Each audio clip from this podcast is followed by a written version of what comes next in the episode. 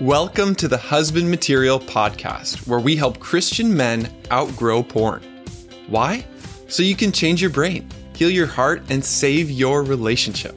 My name is Drew Boa, and I'm here to show you how. Let's go.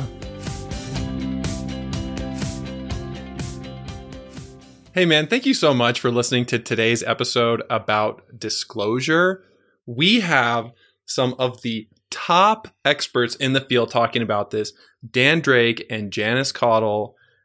I have been waiting for years to do this episode, wanting the right people to talk about this topic because disclosure can do a lot of harm when it's not done properly. And it can be so healing and it's so important. I think we all need to become educated about this. And Dan and Janice are the ideal people to be our teachers. Dan and Janice are the founders of Kintsugi Recovery Partners. They've co authored five books in the Full Disclosure series. They have developed the first full disclosure training and certification course, which you can find in the show notes. And they give so much wisdom and grace and kindness in the way that they talk about this. You are going to learn what is disclosure, what isn't disclosure when should this process happen or where does it fit into a couple's healing process? And you'll hear just a little bit about some of the research that has been done on disclosure as well and the alternatives of what often happens when disclosure is not chosen. And ultimately you'll get a little picture of what god is up to in this process. It's really beautiful it's extremely helpful and i hope you enjoy the episode Today, we get to be with Dan Drake and Janice Caudill, experts in full therapeutic disclosure. Welcome to the show. Thanks, Drew. Good to join you. It is a long time coming mm. that we have needed to talk about this topic of disclosure. Why are you so passionate about it? The disclosure process for me sort of is a little metaphor for the entire recovery process. And in it, you get to work on all the skills, like really and truly, all the skills you'll you'll need, you know, for the long journey of life. Yeah, you all have this great pyramid with truth on the bottom. And what else is in there? Safety, trust, vulnerability, intimacy. Yeah, I can't think of anything that's more important. Yeah, and the more that we've done this. I mean, I, I, I consider disclosures a sacred experience. I mean, they're they're a process that it's an unveiling of truth in a way that that's contained and safe and supported. It's difficult. It's raw. It's scary. It's exposing, and yet it's what heals. It's it's it's moving the things that were in darkness and in shame and secrecy into the light and restoring. It's it's building a new foundation of a relationship. So to me, I, they, I take these very seriously. I mean, we want to be very supported. It's not something we do flippantly. We see these can go really badly. You know, if, they, if they're not done well, um, if they're done, you know, without proper execution or training or support. And so we really wanted to support people to to do this in the safest, healthiest, most kind of sacred possible way. Yeah. I hear some of the horror stories of people who have had a very negative experience or where a disclosure did more harm. So let's get the record straight. What is a full disclosure and what isn't a full disclosure?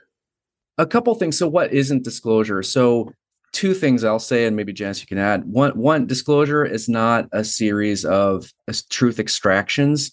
It's yeah. not an interrogation. It's not something that takes place and it's only you know dribbled out because it's it's forced to a certain level and then and then more comes out later and more comes out later in a staggered process. That's the most what we found in Janice is amazing at doing research we found through the community. That is the most traumatic form of a disclosure is when it's dribbled out staggered over time and that's unfortunately usually the way this goes. Dan knows that i have a pet peeve with using the word disclosure for that trickle process because it's just a bunch of confessions. Yep.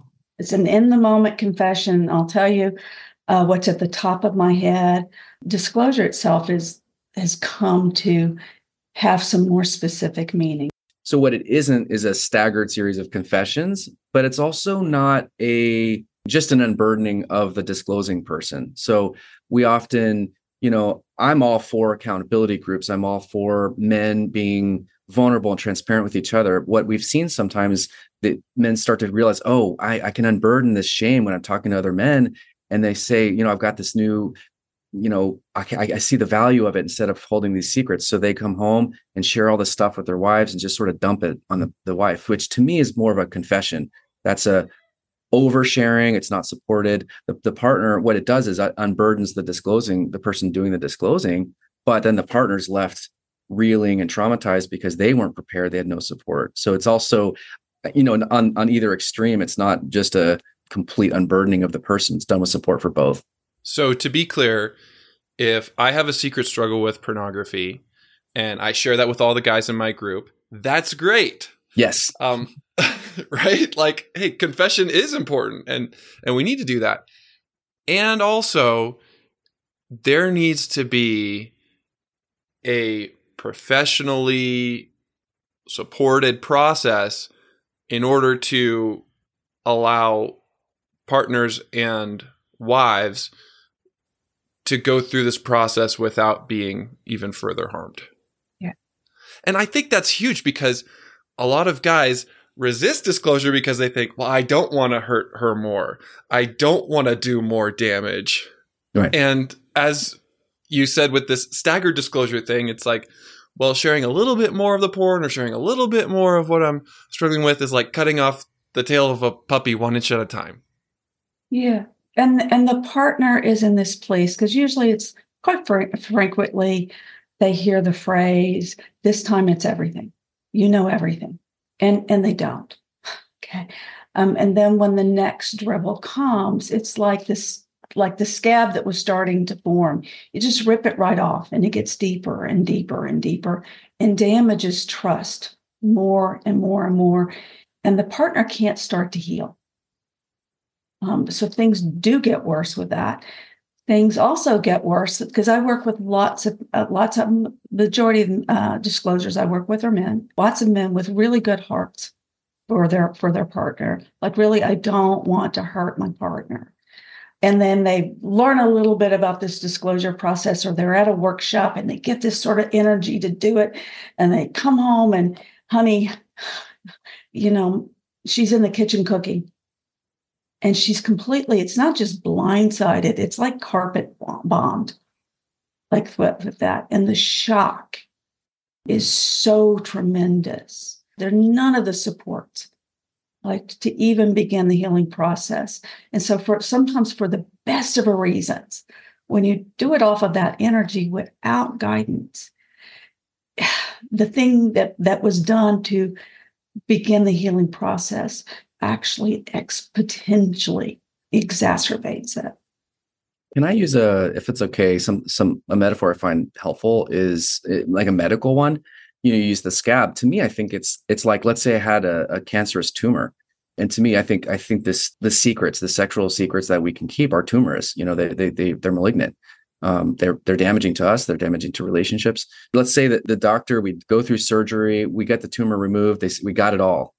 Well, guess what? If if we find out no later, actually there's still some more. We didn't get it all. Okay, now it's, it's you're going to be reeling. You're going to be you know, uh, yeah. oh wow, okay. It's not just scared, you're you're kind of oh it, it, goes back to this oh no is am i going to be safe am i okay and then no we got it all the next time got it all what if this is five times 10 times 15 times could you imagine if what that does to your your system if if you thought you got all the cancer but you didn't and it's just could you imagine what that would do and how you'd feel. And you're saying that is what it feels like to receive this kind of dribbled out yeah, because it's like we're talking about truth being a foundation. So the partner, okay, finally, instead of partners feel like they're free falling with when they they don't know all the information. They don't know they, what am I? What's true? What's not? Who are you? Who who am I? What what's the extent of this? What did you do? What didn't you do? Okay, we got a new foundation. Okay, we think we've got all the the, the truth out there. Oh wait, it's not the truth. Then this the, the foundation we started building crumbles, and we have to rebuild that. And then it's just it's just this the safety starts eroding all the stuff that's on the top of the pyramid safety you know trust vulnerability if that's there you know this all starts crumbling again and it gets harder and harder to rebuild each time i feel like we have a really vivid picture of what not to do. On the other side, what is a full disclosure? Yeah, it is process for the disclosing party to like really carefully um, put together his own history of acting out. It's like the the discloser has to come into self truth. And so there's a lot of like work that can happen in there. There's a lot of like recovery work. And sometimes I work with people who, like, I've been in recovery for a long time. I think I, I, I know it all. She knows it all. And then with that really careful process of putting it together, I have lots of maybe a good 90% of the time. Oh, wait a minute. How could I have forgotten that? But for, for the partner, because we have ample research now that we know that for at least the majority, there is betrayal trauma. It does kind of rise to the level of, of a trauma, like the discovery of what was going on. And oh my gosh, everything I thought I could believe to be true about my husband, my relationship, myself, I can't trust any of it now. And so for the partner, it's really how do we blend in the elements of healing, of trauma healing, how do, most importantly, how do we do this in a way that the partner has some choice and like really carefully thinking, what do I really need to know? And what it maybe comes up sometimes impulsively when I'm triggered, that really and truly, that's probably not wise for me to know. So there's choice points. Most importantly, there's support, like a lot of support not just from the person or persons guiding the disclosure, but hopefully from like a community with that.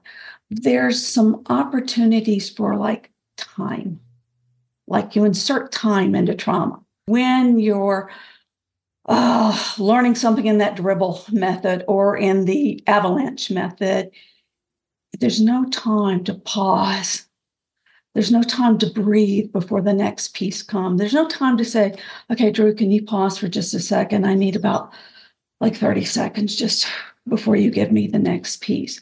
There's no opportunity to say, Dan, I need a timeout. I just need to walk around for a few minutes um, with that. And you wouldn't believe the number of women I've talked to who felt like they kind of had to go through it all when maybe what they wanted to do is go cry or scream or, or vomit with that. So there's there's the opportunity to insert time in there in a way that repairs there's like healing as there's pain coming. Wow. Yeah. That makes so much sense to me from what I've learned about trauma.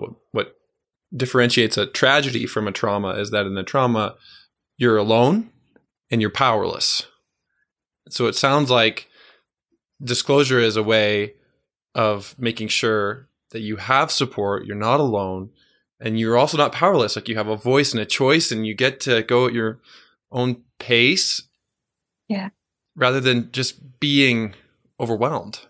Well, and it's not a passive preparation process for the partner because you remember the old movie a long time ago, A Few Good Men, the sort of Tom Cruise and Jack Nicholson on the stand, and Jack like, you can't handle the truth. Well, sometimes that's true. Um, if you sort of just do the on your own, doing your own surgery version, version, or or a poorly led. But for partners, part of the preparation to figuring out what I really need to know is also, oh, and how do I handle it? And if I if I don't have you know, if I don't have like a really strong, well developed kind of coping resources, ah, okay, I should probably do that. And if I'm really preparing in a way that I'm being careful and conscientious about it, I probably should start like sometimes it's painful to look at what do you, what do you, what do you need to know? What do you think you know? What are your greatest fears?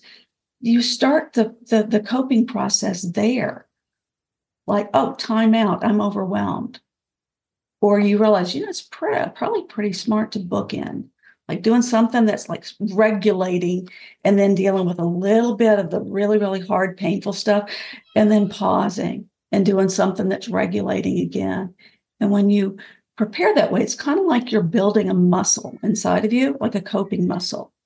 So when the you go through the disclosure, you handle it better. It may be just as painful, but you handle it better. And one of the metaphors that Dan and I use some use in our materials is like people who are from storm prone, hurricane prone areas, they don't wait until like five seconds before the hurricane hits, before they start preparing. And you prepare because you want to come through better. And I'd say the same thing on the the disclosing person's guy, the, the side, the, the husband side, is there's prep ahead of time. It's not just we advocate for a written disclosure process, but there's different ways this can go down. We we don't think there is one way to do this. Actually, we we know, and what you said I think was critical. Support is very very critical to this for the success, but there's different ways this can go. And we wrote workbooks not saying this is the way it's saying here's all the choice points along the way and how do we navigate those choice points in the way that makes sense for each couple? So that's how we we really tried to frame it. And and it's being able to prepare you know for doing a written disclosure do that but also how do i how do i stay present and not yeah. go into shame you know for for the, the person doing the disclosing? And not trading you know mistaking shame for empathy. Sometimes i hear people saying well you know i'm such a terrible person. You should you should just leave me. I don't know why you're still with me. And they think that's some sort of a connecting response when really it's still about me and it's still about my shame and i'm still you know protecting myself. So how do i learn how to do the the very thing that in in active addiction the addiction tells us keep this secret keep this stuff you know don't tell anybody because if you tell this nobody's gonna they'll, they'll reject you they'll abandon you you know there's no way there's no way your wife could handle this. So i'm gonna keep this all secret. Well we're we're advocating for the exact opposite to bring healing is sharing this truth is actually going to heal not keeping the secret. And that takes time to really settle that to, to, to kind of buy into it's the sharing of truth that is going to build a new foundation not keeping this secret. So that to me is takes time. It takes a lot of courage. That's why any anyone that walks through this i love walking with men through this because it's it's a courageous act. Some people won't ever do it because they you know they'll whatever they're too scared or there's a lot of reasons they may not do it. But to me this is so anyone that's committing to this it's so beautiful to to really support someone through it. It's it's really I don't know, to do something that's so difficult. It's humbling. It's it's an honor to walk with, guys through this. I'm imagining some guys are listening to this feeling a little bit of inspiration or opening up to the idea of, hmm, maybe I could do a full disclosure and have that foundation of truth in my relationship with support for both of us and and preparing for it, not just doing it suddenly. When is the right time for couples to do a full disclosure? The hard thing is there's not there's there's not usually the right time. In the study that we did for betrayed partners, so on a scale of 0 to 10 of the level of impact that these things had, you know, 0 being no impact, 10 being the worst possible. So discovery for partners and I don't know the numbers, you maybe tell me. 9.6 on a 10 point scale. So that's huge. For the full disclosure itself, on average, 7.7, which to put this in earthquake terms, that's still a major earthquake. But wait time, that that time between discovery and the full disclosure for the partner, 9.2. Mm. Like 9.2. Even if it's a quiet pain, it's an ongoing agony. So the answer for most partners, we couldn't do it soon enough. Should it like yesterday? Yesterday was the right time to do it. Right. And yet that's like giving yourself five minutes to prepare for the hurricane. And the disclosing person too, because that that number that number surprised me, but it it doesn't surprise me now. But it's also it was really helpful to see. So it's helpful to say for partners you can't do disclosure soon enough. Yet for most men that we work with, we can't wait long enough because we need there's a lot of work that we need we need to do about you know self-awareness. So you know we tend to compartmentalize truth. I don't want to see this so i'm going to bury it and put it closet you know co- close it behind different closet doors that i don't want to see.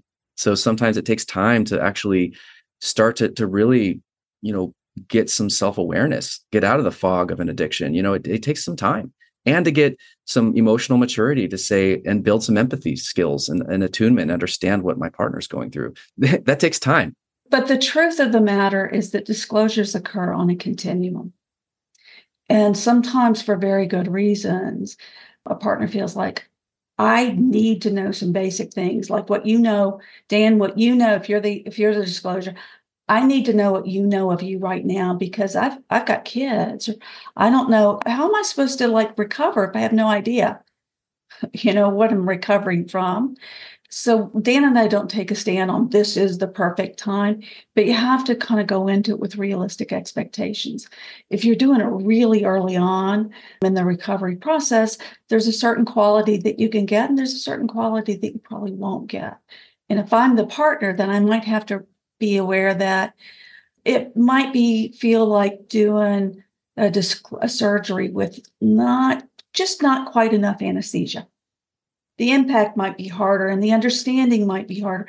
And oh, yeah, we might be doing another disclosure like down the road when he really understands more and he's unpacked more and memories have like fully come out of compartments. So for me, it's about like just the self awareness of the reality of here's what you get. If you do this right now, is that what you really need?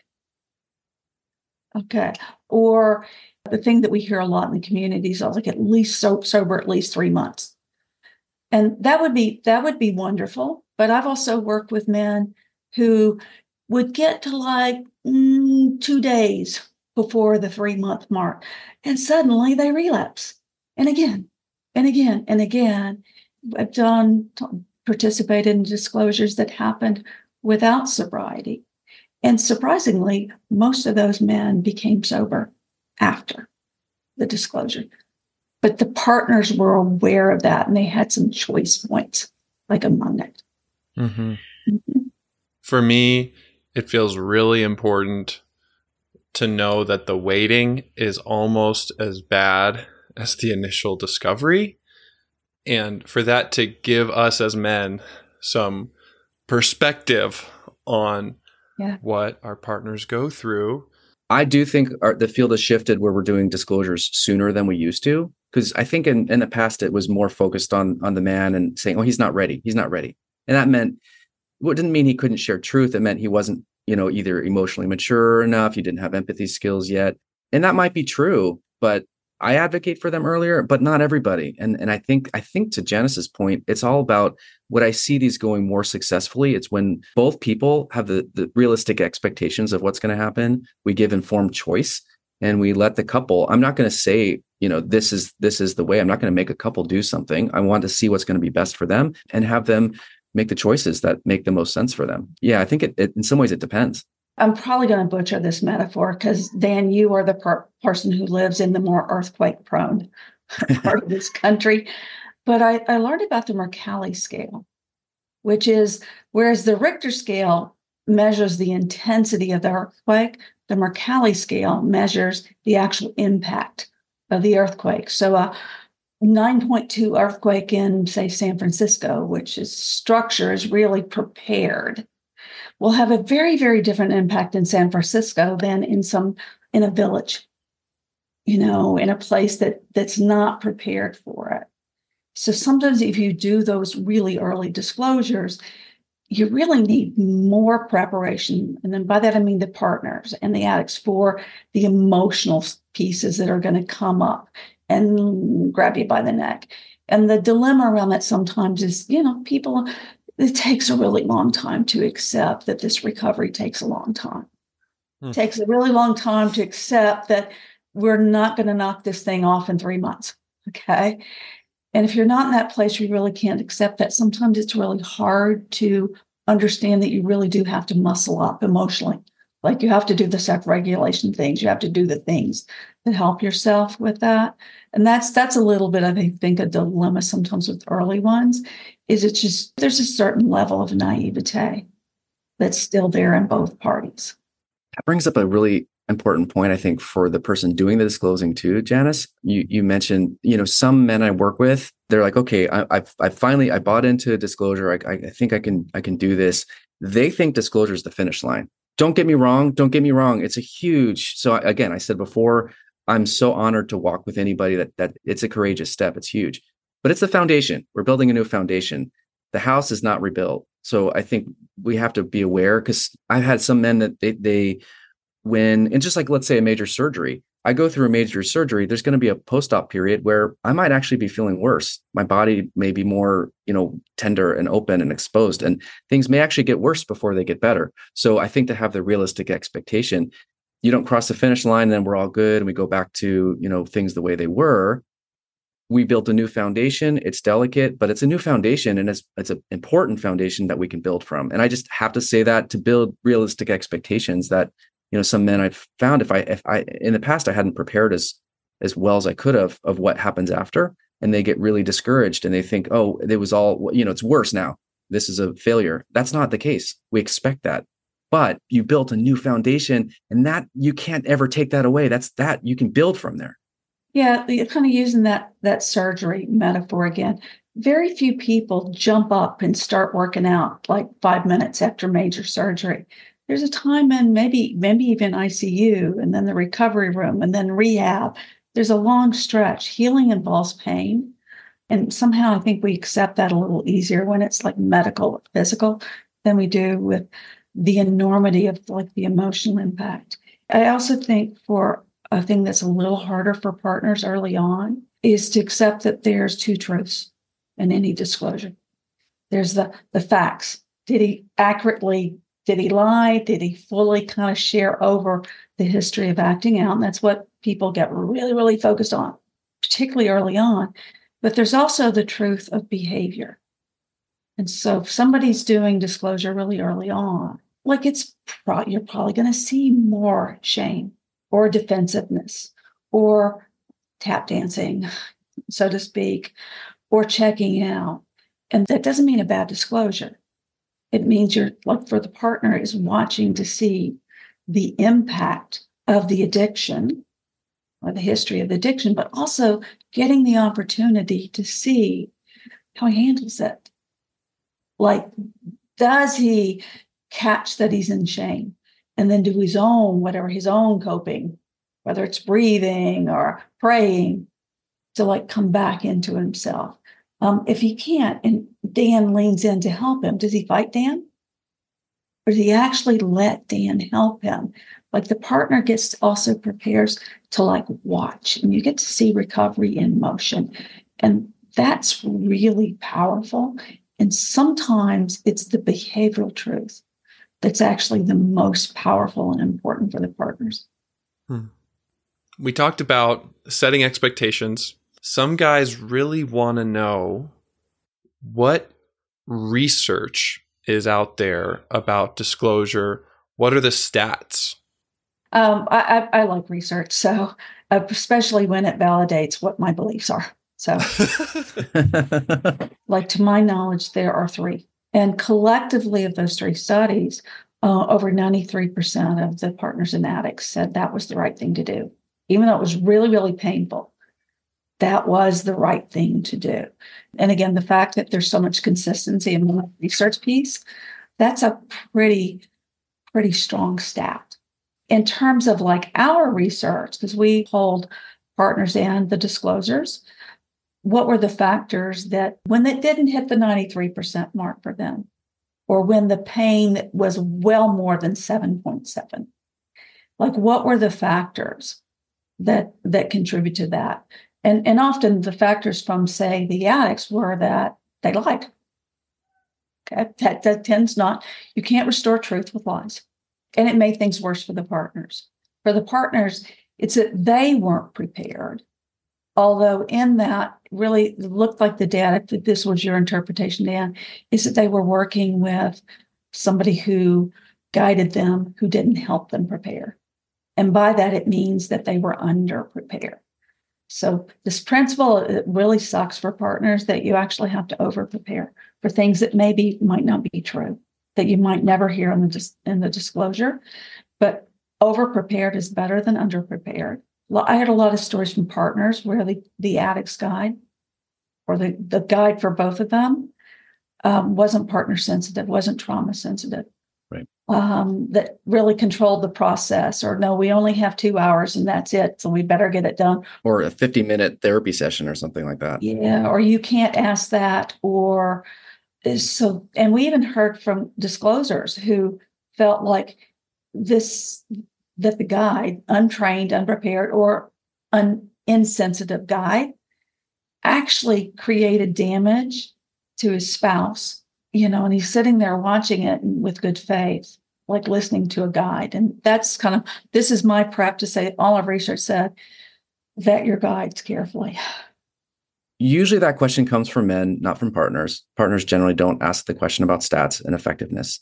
Yeah. At least for me. I don't know for you, Janice, but um, yeah, so that would be true. What I what I would ask then is uh, kind of flip the question. So let's say we don't do disclosure. That's an option. That's an option. We're not going to force anyone to do it. What is that person's plan for helping heal and restore the relationship if we don't do disclosure? And the partner wants it. So if the partner doesn't want disclosure, we don't do disclosure. I'm not doing disclosure. I'm not forcing someone to know information.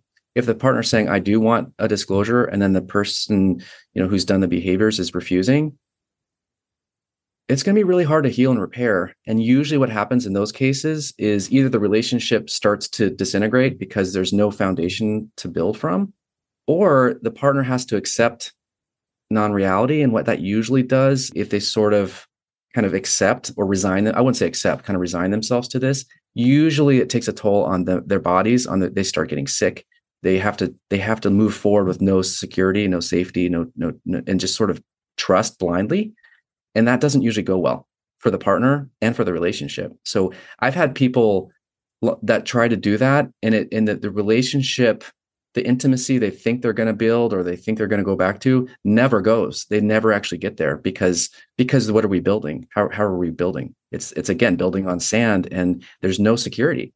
So that would be my thing and i'm not going to force anyone to do it but usually that question comes from an understandable need for some reassurance that this is the right way because your whole system said lie keep the secret don't share this stuff. That's how you survive. So i get i get that you'd have that question.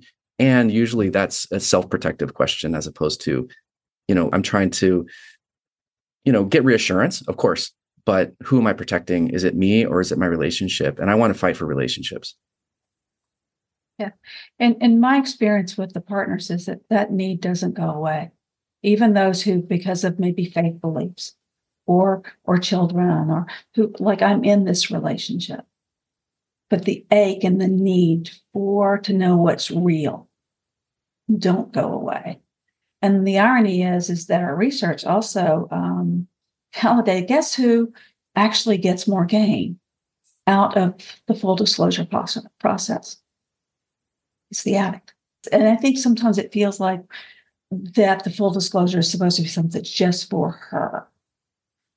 And it really isn't because truth is healing. It's healing in relationships, but you can't heal yourself without your own willingness to step into it. And looking at some of the documents and exercises you all have put together, they are incredibly empowering, um, soul searching, uh, equipping, and for the disclosures, like going back through your story uh, is very revealing. And I can see how how this is recovery for both people for those who are interested in learning more about this, what resources should they begin exploring? A labor of love for years, we put together some disclosure workbooks. So, just as a way to understand, there's a blue one and, a, and three green ones. Okay. The blue, there's a big blue one and a small blue one. I'm just going to say this. Um, the blue one is for the person doing the disclosing. That's that's that one in, in there in the full disclosure series the big one has all, the whole process from you know what is disclosure kind of things we talked about today to the preparation process to a little bit of the post disclosure healing there's a skinny one that's that's if you're just wanting to write your disclosure and needing support there there's a 10 step guide that we created to to do that so that one kind of takes a portion of the, the big blue one and, and kind of takes that out for the green one and, and we call them volumes one through three volume one and is for the green ones for the partner um, volume one is what is disclosure? You know, is it right for me? Those kinds of things.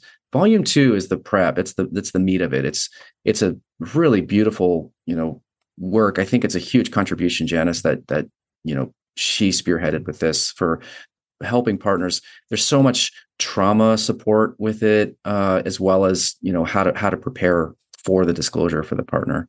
Um, three is the post disclosure healing for the for the partner. So, if I can clear up what maybe um, the audience might know why you're doing green book, blue book, and why the big blue book is a big blue book, one big blue book, and the partner stuff is in three volumes. It, quite frankly, we just didn't think we could get men to buy three books if we split it up.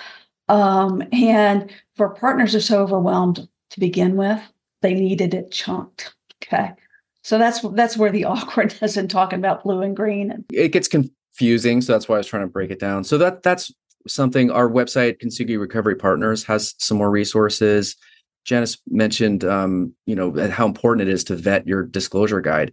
We created a disclosure, the first disclosure guide training for professionals. That's not just for therapists. We have we have coaches we have you know clergy that are that are doing this as well so you know we believe in this process but we we know people are doing them out there and some some are going really poorly so we want to educate and train professionals so that we can you know do this in the most effective way possible so we can help other you know people heal and restore their relationship so that's what we're doing one thing we're really excited about doing which we haven't we're working on is we also understand you know not everybody can afford an expensive therapy program or having two therapists facilitate this, which is you know uh, what we often do. So we we're trying to put together we're we're working on which we will do and it's it's a workshop essentially like a group workshop for folks that will you know will lower the cost and then they can do this um, the prep process for disclosure which is usually what gets the most time labor you know labor intensive and costly to do this kind of together as a cohort and work through disclosure prep together so we're working on on doing that for, directly for for those that are are wanting to do this yeah. Wow. And then I'll maybe just add in terms of like the training for professionals, paraprofessionals, it's not just like going through here are the exercises, because you can get that in the workbook. There's actually, we wrote the workbooks for those who are going to be using them, but there's actually a model, like a trauma informed model about why we created the exercises we did and the order that it goes in. Uh, so, like really understanding the heart, we call it the restoring truth model. It was important for us to make sure that other professionals know. We also wanted to create a process where those who need a guide can have some idea of what their training is, or if they're trained kind of in using this. This is a, a very it's a partner sensitive, trauma informed process. It's a relationship nurturing process for that. And that's a, a, way to find somebody who has that type of training.